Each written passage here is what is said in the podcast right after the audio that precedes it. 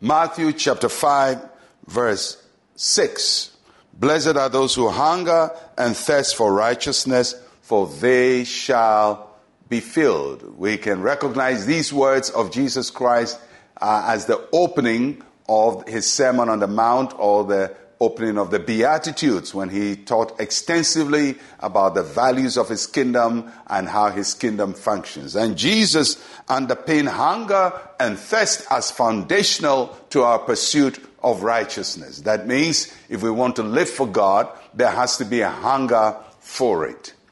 And that is a very instructive point because when you are hungry for something, your appetite is greater for it. When you're not hungry for it, you have no appetite for it. So, no matter how sumptuous a table is set before you with the best delicacies of food, but if you are satisfied, if your stomach is full, you will not eat any of it.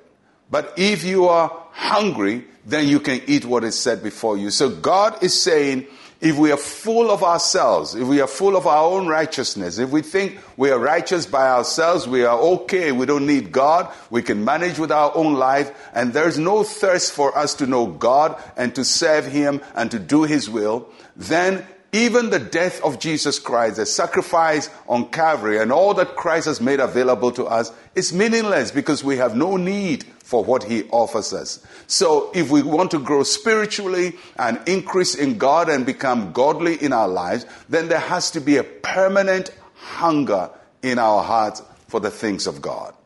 No matter how much God teaches us, no matter how much we know of Him, no, no, matter how much we've experienced Him, no matter how old we have been as Christians and how many years we've lived for the Lord, our hunger for God must be constant. And when we have this hunger for God, a constant hunger to say, Lord, I want to know you. God, I want to understand your word. God, I want to get close to you. If you have this kind of hunger, then anytime you pick the Bible, uh, you would not pick the Bible and say, Oh, I know it. I've read it for 40 years and I know everything in it. When you have hunger, then you, after 40 years, it's still, it's fresh for you, it satisfies you, and it speaks to you. There are people who go to church and uh, after some time they say, well, you know, I've, I've been going to church for a very long time. And the hunger to be in the presence of God, to be in the company of other believers, to be in a place where God is worshiped goes. And when you lose that hunger, then going to church will also dissipate in your life. And you can get to the point in your Christian life where you don't desire to go to church any longer. You don't desire to be among believers any longer uh, because you feel that your hunger has been satisfied. Jesus is saying, Blessed are those who hunger and thirst. No matter how many years you've been going to church, you have to have a thirst for going into the presence of the Lord, worshiping with other believers, and being in the company and the fellowship of people who love God and seek to please Him. Prayer. No matter how long you've prayed and how many times you've prayed, if you don't have a hunger and thirst to talk to God and to be in His presence, then after some time you say, Well, you know, I've prayed enough. I think enough is enough. Uh, I've prayed enough to last me a lifetime. It's like somebody saying, I've eaten enough uh, to last me for a lifetime. Can that happen? No matter how, how much you eat today, the food will digest, get out of your system, and you're going to be hungry again. The same thing. No matter how much you pray today, no matter how many hours you pray today, it will get out of your system. You need to pray again. No matter how much Bible you consume today, it will get out of your system and it will go. No matter how much you attend church and how many hours you are in church today, you still going to need to go to church because whatever we put in gets out and we need to refill and we need to top up. There is no food that satisfies us permanently.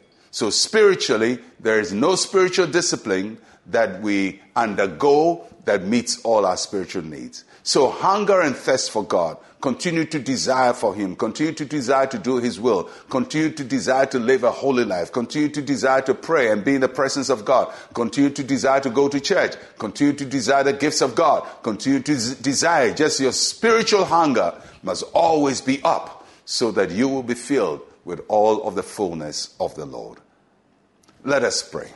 Say with me, Heavenly Father, I hunger and thirst for you and your will. Fill my life with your fullness. In Jesus' name, amen and amen.